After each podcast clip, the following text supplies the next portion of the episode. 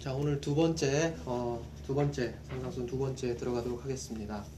음, 지난 주에도 저희가 봤지만 어, 이 팔복이라고 하는 것, 어, 이 팔복의 가르침을 통해서 저희가 지금 어때요?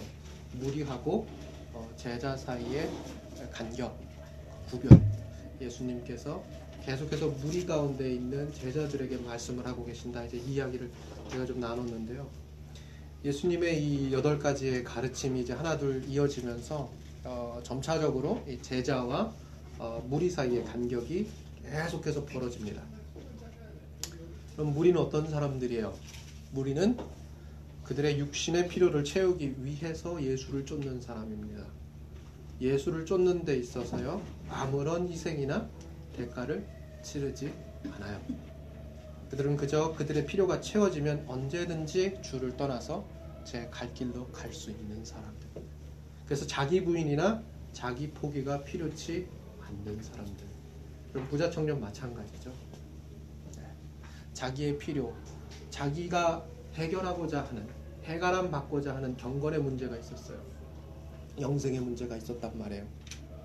그런데요, 그가 왔을 때 하나님께서 하나님의 아들 예수 그리스도께서 간단하게 돌려보내셨어요. 뭘로 돌려보신 거예요? 자기 포기, 자기 부인의 문제를 가지고 그를 돌려보내신 거예요. 그는 어떤 사람이에요? 무리에 속한 사람이에요.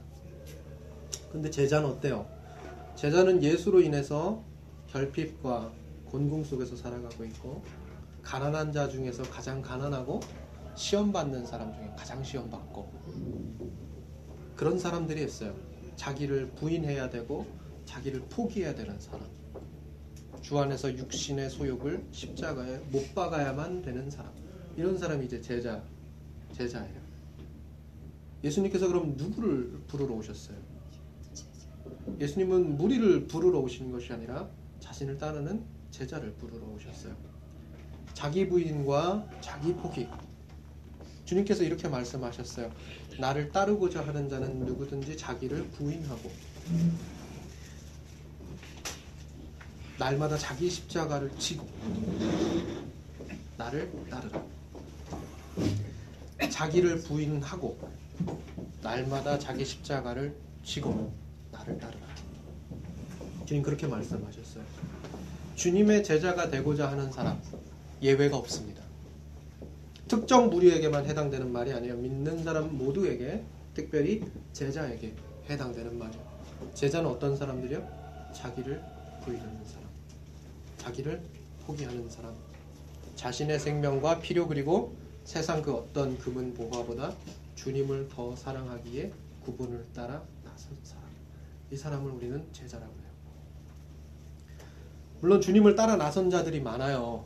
굉장히 많았어요. 그들은 종려나무 가지를 들고 예루살렘 성에 나귀를 타고 입성하는 예수를 뒤쫓았어요.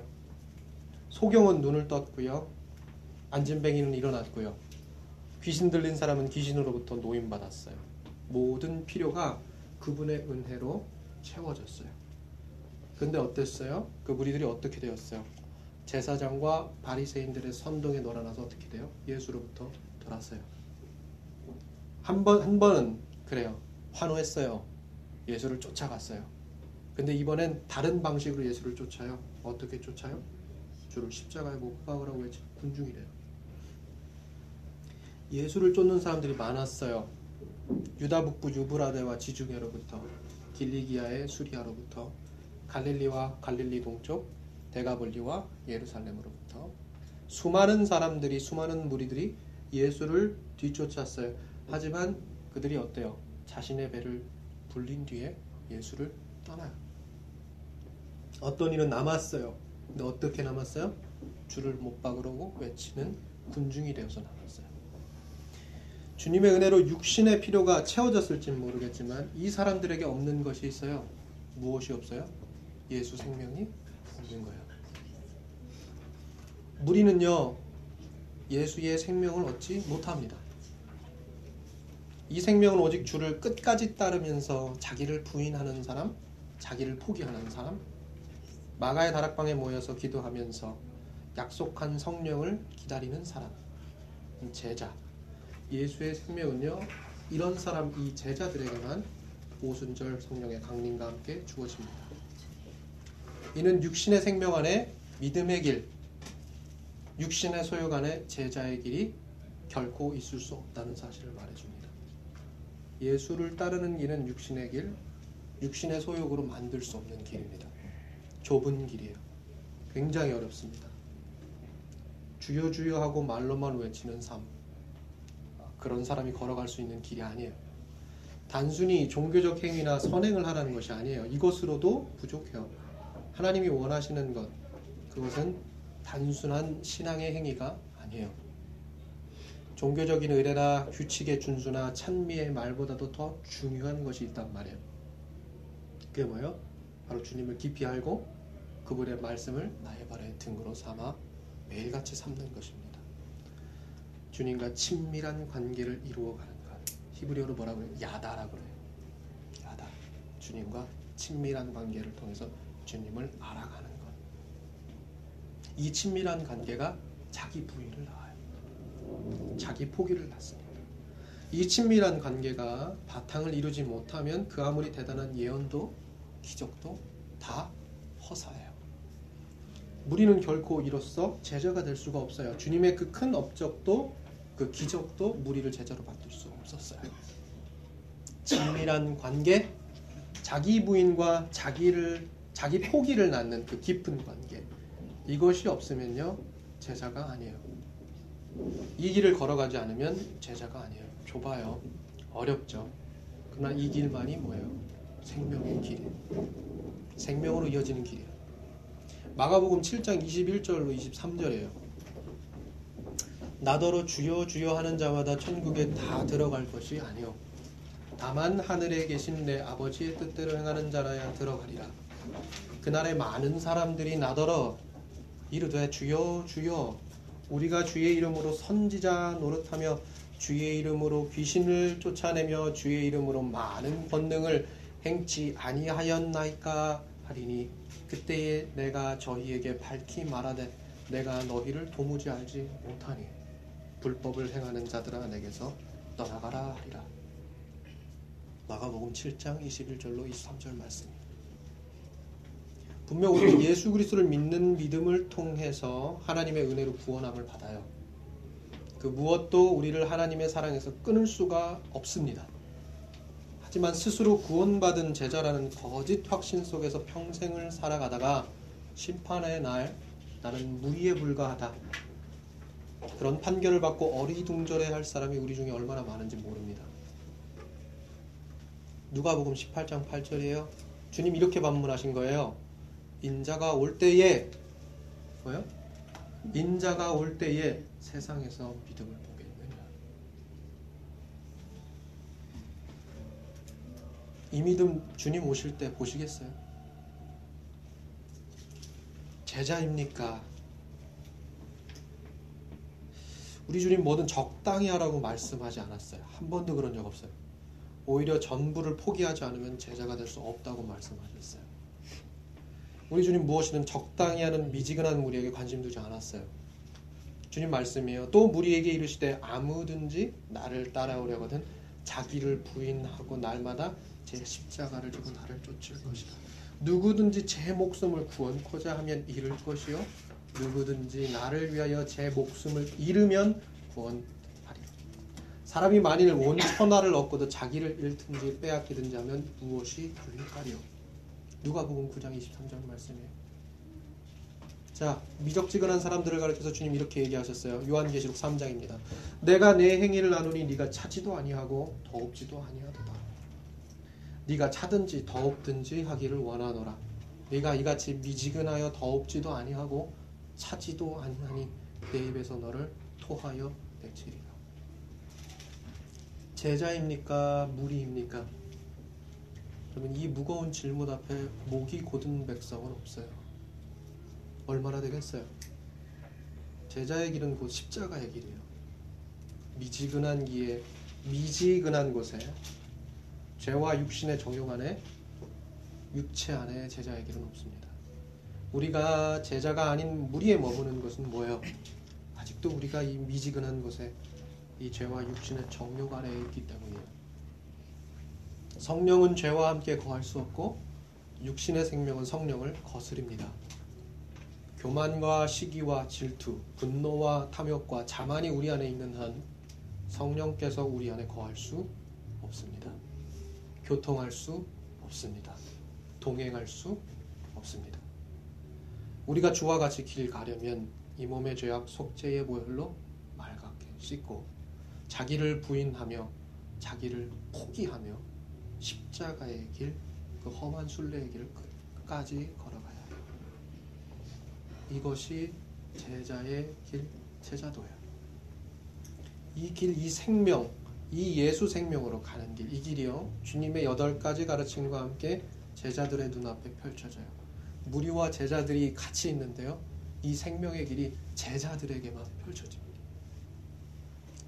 오늘은 지난주에 이어서 팔복의 가르침, 그 가운데 한 서너 가지 정도, 아까도 말씀드렸지만 이 디트리히 본회퍼 어, 이 신학자의 글을 좀 많이 제가 좀 어, 묵상하면서 준비한 어, 부분을 여러분과 함께 나누도록 하겠어요. 먼저 5장 8절이요. 마음이 깨끗한 자, 마음이 청결한 자. 그럼 마음이 깨끗한 자는 복이 있다니 뭐래요? 하나님을 볼 것이라. 마음이 깨끗한 사람 누구예요? 마음이 깨끗한 자 누굽니까? 그는 자신의 마음을 온전히 예수께 맡기고 자신의 마음을 자신의 죄악으로는 물론이거니와 자신의 선함이나 자신의 의로도 더럽히지 않는 사람. 자신이 선하다고 여기는 것을 곧 하나님의 선이라고 여기는 경우가 종종 있어요. 자신이 가지고 있는 상대적인 진리를 절대적인 진리인 것 마냥 율법주의적인 자세로 다른 사람에게 들이대는 사람이 있단 말이에요. 그러나 하나님의 선 앞에 선은 부족합니다. 하나님 앞에, 하나님의 진리 앞에 인간의 상대적인 진리는 부족해요. 가령 예를 들어 우리가 사랑이라고 생각하고 선한 것이라고 생각하는 것이 다른 사람에게 도리어 아픔과 상처가 되는 경우가 있어요. 나는 사랑하기 때문에 나는 이것이 선하다고 생각했기 때문에 취한 행동이 남에게는 상처가 되고 고난이 되는 삶. 여러분 이런 것들을 목격하게 되는데요.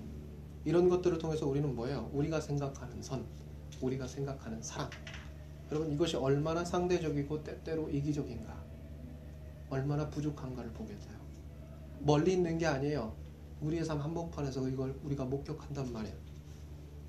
그 우리에게 무엇을 가르쳐줘요? 인간의 선이 상대적이다.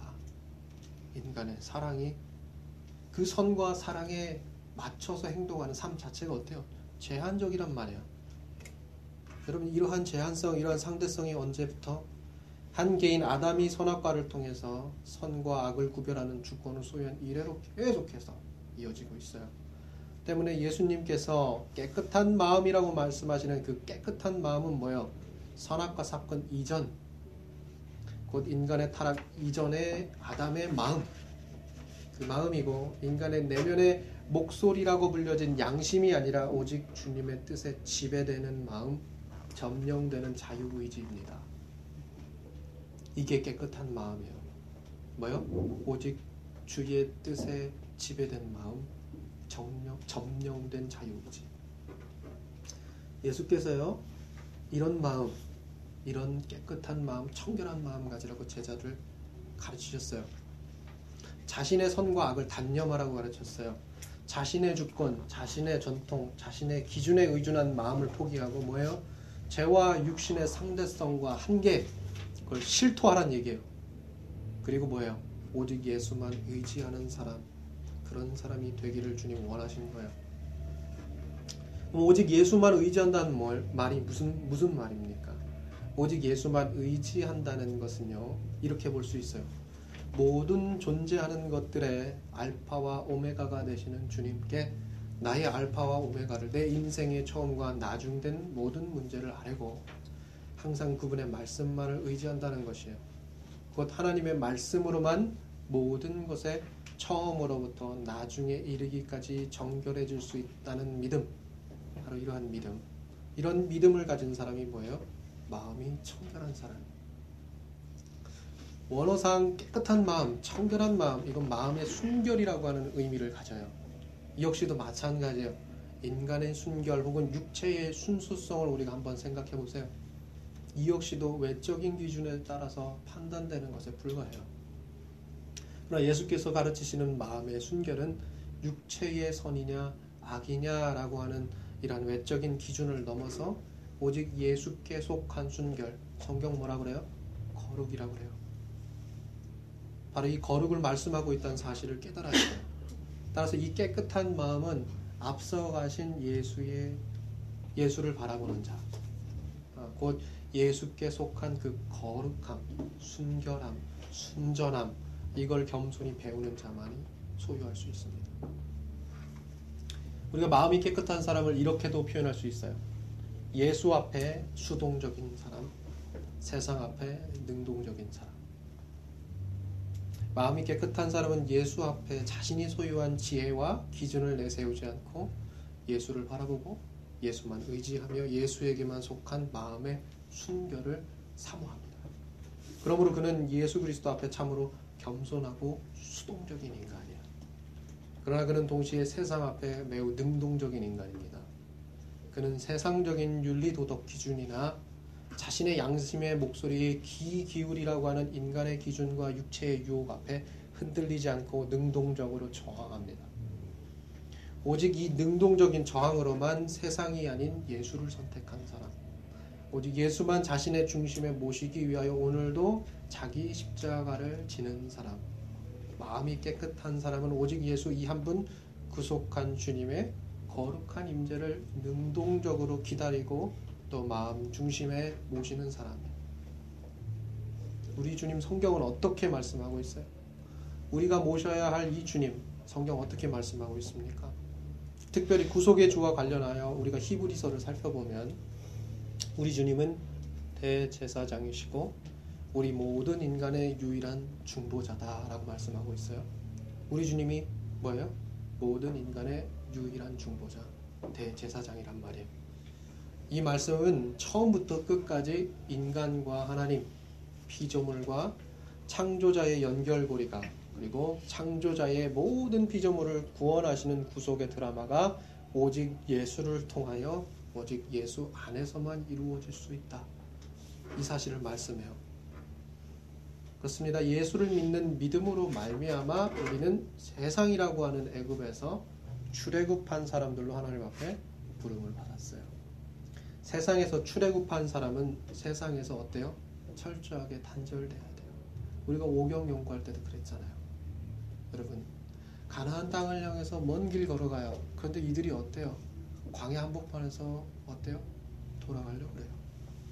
철저한 단절이 아니에요. 그러나 세상에서 출애굽한 사람 어때야 돼요? 광야에 있을지라도 세상과는 철저히 단절되어야 됩니다.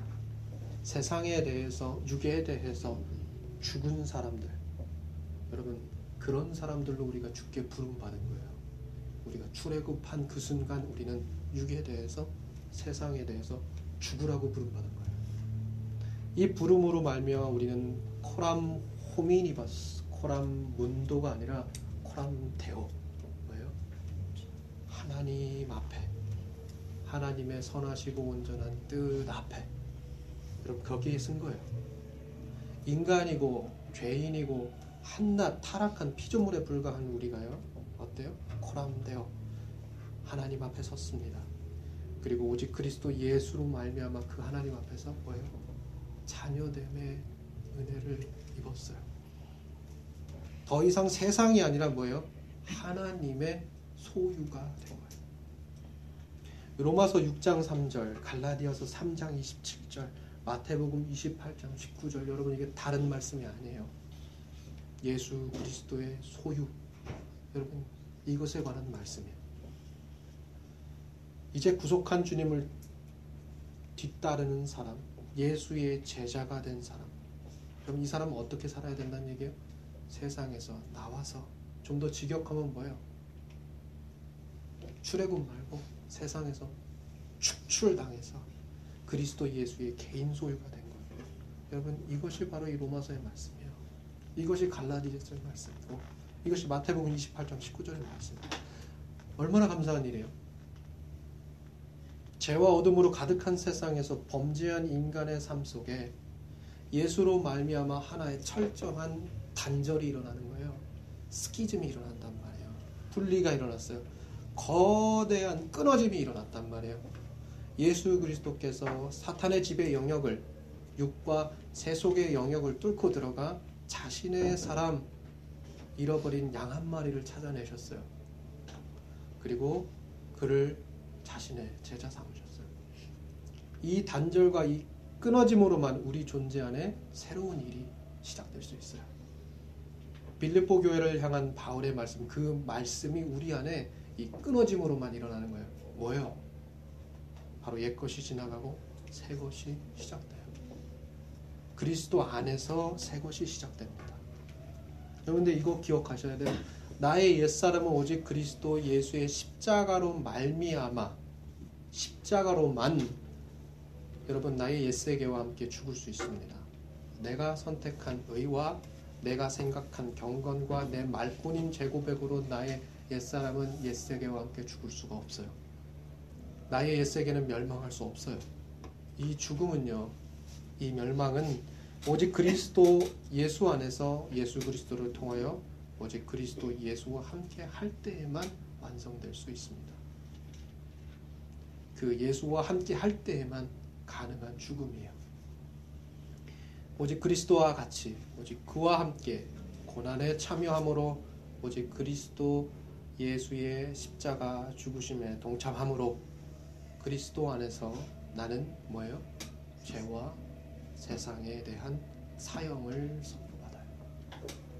이 사형 선고가 성경이 증언하고 있는 바로 그 세상에 대하여 죽는 죽음이에요. 바로 그리스도 예수가 짊어지신 십자가 대속의 죽음. 이것이 바로 죄와 세상에 대하여 선고받은 사형이에요. 우리 주님께서 세상에 대해서 철저하게 죽으셨어요. 아무런 흠이 없고 순전한 어린 양 예수가 죄에 대해서 철저하게 죽임 당하셨습니다. 이 죽음은 그러나 우리가 레이기 시간에서도 다루었지만 오직 거룩한 예수 달리 말하면 마음이 청결한 우리 주 예수만이 감당할 수 있는 죽음이에요. 따라서 예수께서 말씀하고 계신 사람, 그 마음이 깨끗한 사람은요, 어떤 사람이냐면 오직 예수만이 감당할 수 있는 죽음을 감당하라고 부름받은 사람이에요. 이 사람, 여러분 이 부름받은 제자는요, 이 죽음이 오직 예수만이 하실 수 있는 일임을 믿는 사람이에요. 그래서 교만하지 않아요. 겸손합니다. 오직 예수만이 할 수 있는 이 일을 자신의 힘으로 이루려고 노력하는 모든 시도에서 어리석기로 작정해요. 여러분 마음이 깨끗한 사람은 이런 사람이에요. 예수만 하실 수 있는 일, 그 일을 자신의 힘으로, 자신의 능력으로, 자신의 지혜로 이루려고 하는 모든 노력, 모든 시도로부터 어리석기로 작정한 사람. 이러한 맥락에서 우리는 또한 예수가 하나님의 나라에 임할 자, 곧 마음이 깨끗한 자를 가리켜 어린아이와 같은 사람이라고 하신 말씀을 이해할 수 있어요. 세상에서 필요한 지혜와 지식이 그리스도께서만 하실 수 있고 감당하실 수 있는 지혜와 지식 앞에 무릎을 꿇어야 돼요. 사랑하는 성도 여러분, 이 어리석고 어린아이와 같은 겸손 이거요 우리가 죽을 때까지 이루어져야 할 겸손입니다. 전 저와 여기 뭐 우리 모두가 어, 그리스도 예수 안에서 이 겸손을 이루어가는 사람 어떤 사람? 마음이 깨끗한 사람 그런 사람이 되기 원합니다. 두 번째는요 5장 9절이에요. 화평케 하는 자는 복이 있나니 뭐예요? 저희가 하나님의 아들이라 일컬음을 받을 것입니다. 그럼 예수를 따르는 사람들은요 화평하라고 주께서 부르셨어요. 예수님께서 그들을 화평하라고 부르셨을 때에 그들은 화평을 얻었습니다. 눈에 보이는 것이 가난이었고 슬픔이었고 죄인이나 창기들과 함께 먹는 식사였고 유대법을 어김으로 인해서 수많은 정치적, 종교적 위협을 받았던 제자들. 그럼 그들이 화평을 얻었다는 게 도대체 무슨 의미예요? 여러분 이 말씀은 곧 예수께서 말씀하신 화평이 눈에 보이는 세상의 것이 아니요 예수 그리스도 그분 자신이라는 것이에요. 여러분 팔복의 가르침 자체가 무리와 제자를 구별하는 것이에요. 그러면 그 가르침의 끝에 얻게 될 복은요 세상으로부터 얻어지는 복과 구별되는 거예요. 가르침이 무리와 제자를 구별하셨듯이 여러분 복도 세상으로부터 구별됩니다. 화평한 자, 화평케 하는 자, 주께서 주를 따르는 사람들에게 화평하라고 부르시면서 그들에게 주신 화평 뭐예요? 눈에 보이는 세상의 것이 아니란 얘기예요. 그 사람들이 얻을 복이 뭐예요? 세상의 것이 아니란 얘기예요. 뭐예요 그러면? 예수 그리스도 그분 자신이란 말이에요. 예수의 부르심을 통해 그 부르심의 뒤를 쫓아 순종하는 사람은 화평 그 자체이신 예수 그리스도를 소유하게 됩니다. Peacemaker라고 해요. Peacemaker가 하나님의 아들을 얻어요. 하나님의 아들이 뭐예요? Peace. Peacemaker는 peace receiver가 되는 거예요.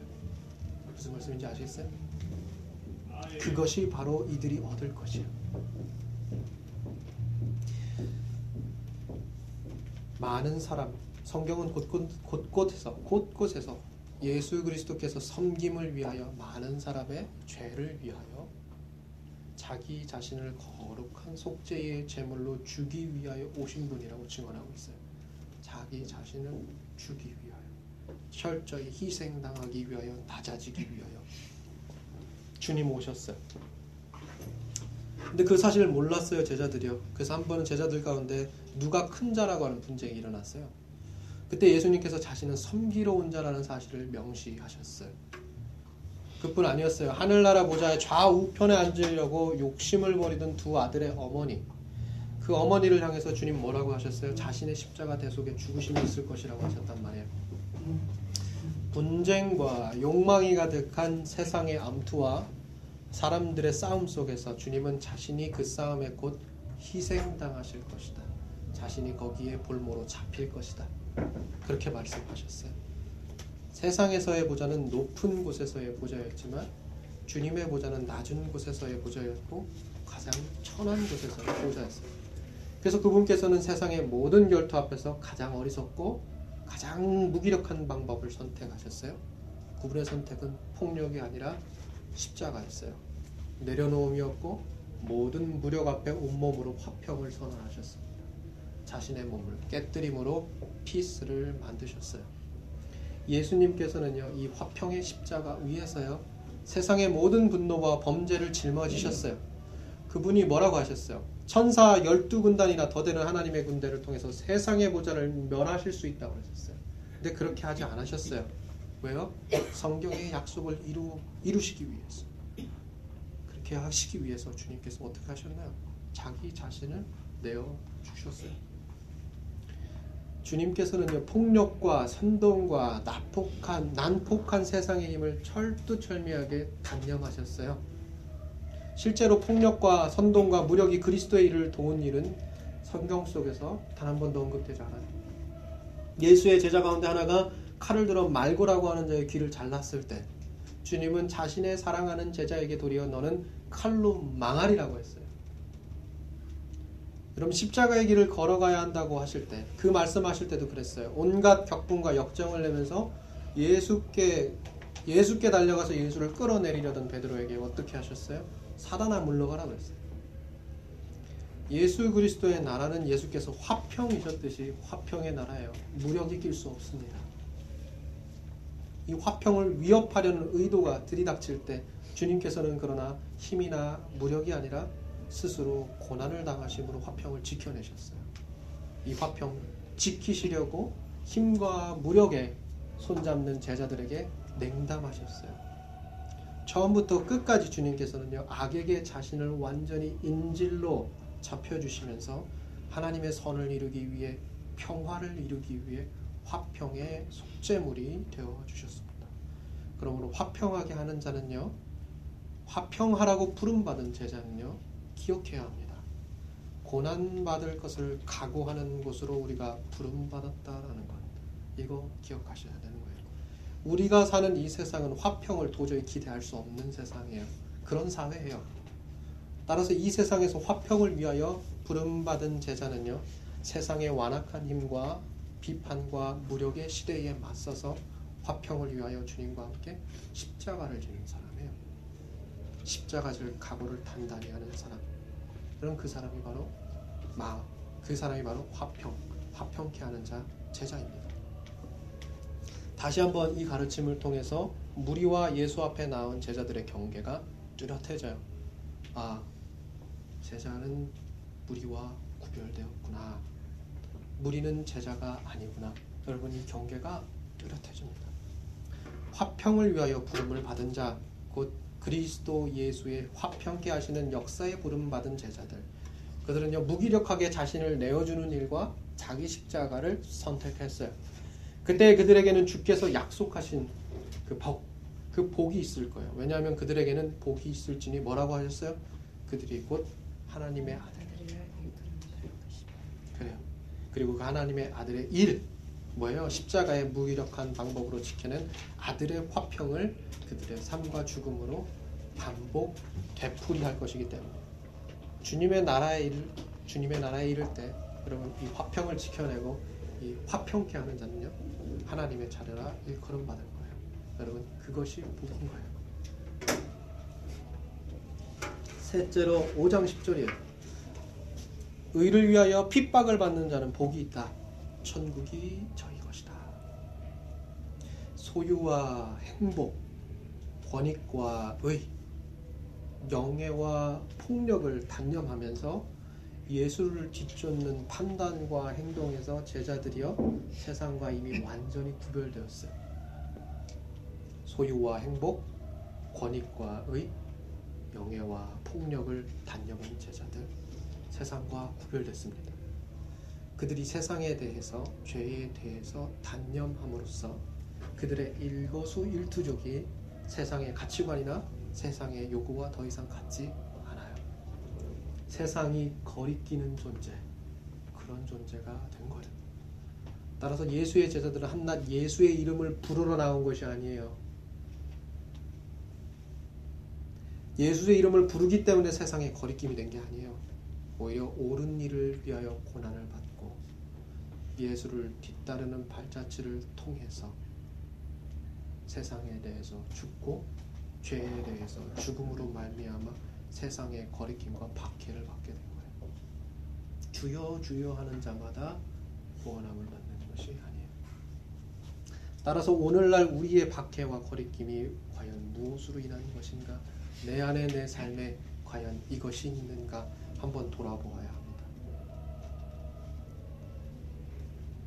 다시 말씀을 보면 우리는 이 의를 위하여 핍박받는 자들이 가난한 사람들에게 주실 복과 똑같은 복을 받으리라고 한 사실을 발견하게 돼요. 옳은 일을 위하여 박해받는 자, 무리와 구별되어 예수를 쫓는 자, 그들 모두는 어떤 사람들이에요? 자신의 손에 예수밖에 남지 않은 사람들이에요.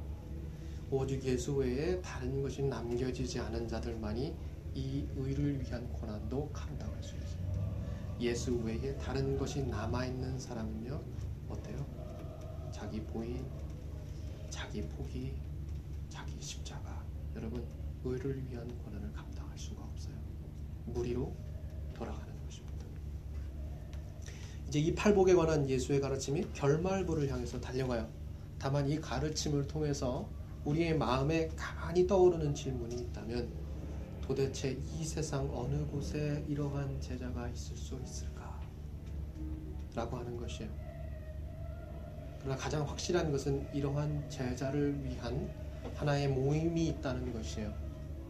가장 가난한 분, 가장 괴로움을 당한 분, 가장 온유한 분이 계신 곳, 화평과 청결과 의를 위하여 고난을 받으신 분이 계신 곳, 바로 골고다의 십자가가 살아 숨쉬는 교회가 있어요. 이 교회는 주님께서 말씀하신 여덟 개의 복을 받은 제자들의 모임입니다. 주께서 가르치신 그 여덟 개의 제자도가 살아 역사하는 모임이에요. 이 모임은 범죄한 이 땅에 세워진 이 십자가 곧 골고다의 한 토막 땅 위에 주님의 몸된 교회를 세우고 십자가를 진분과 함께 모든 것을 잃고 그와 함께 모든 것을 얻는 사람들입니다. 주님께서 홀로 골고다의 한 토막 땅 위에 세워진 십자가를 붙잡는 제자들에게 곧 예수와 함께 모든 것을 잃고 모든 것을 얻을 제자들에게 이제 팔복 마지막에서 이렇게 말씀하세요. 사람들이 너희들을 나로 인하여 망신을 주고 핍박을 하며 너희들을 욕하고 여러 가지 해로운 말을 하며 속이면 너희들은 복이 있도다. 기뻐하고 안심하라. 하늘에 너희를 위한 상이 많도다. 무리입니까? 제자입니까? 비록 그 수는 얼마 되지 않지만 예수 때문에 가난한 사람들, 예수로 인하여 온순한 사람들의 소리가 지나치게 위협적이며 지나치게 크면서도 세상 어느 곳에서나 영향력이 있는 이유는요. 그들의 목소리가 지나치게 그리스도의 것과 닮아서 그렇습니다. 마치 예수가 유대 총독 빌라도와 대제사장 가야바 안나스 앞에서 그리고 수많은 무리 앞에서 지나치게 위협적이었던 것처럼 예수의 제자는 세상에 가장 위협적인 사람들이 되어야 합니다. 오늘날 이 세상을 향하여 지나칠 만큼 어리석고 무기력하지만 가장 위협적이고 영향력 있는 사람들의 모임.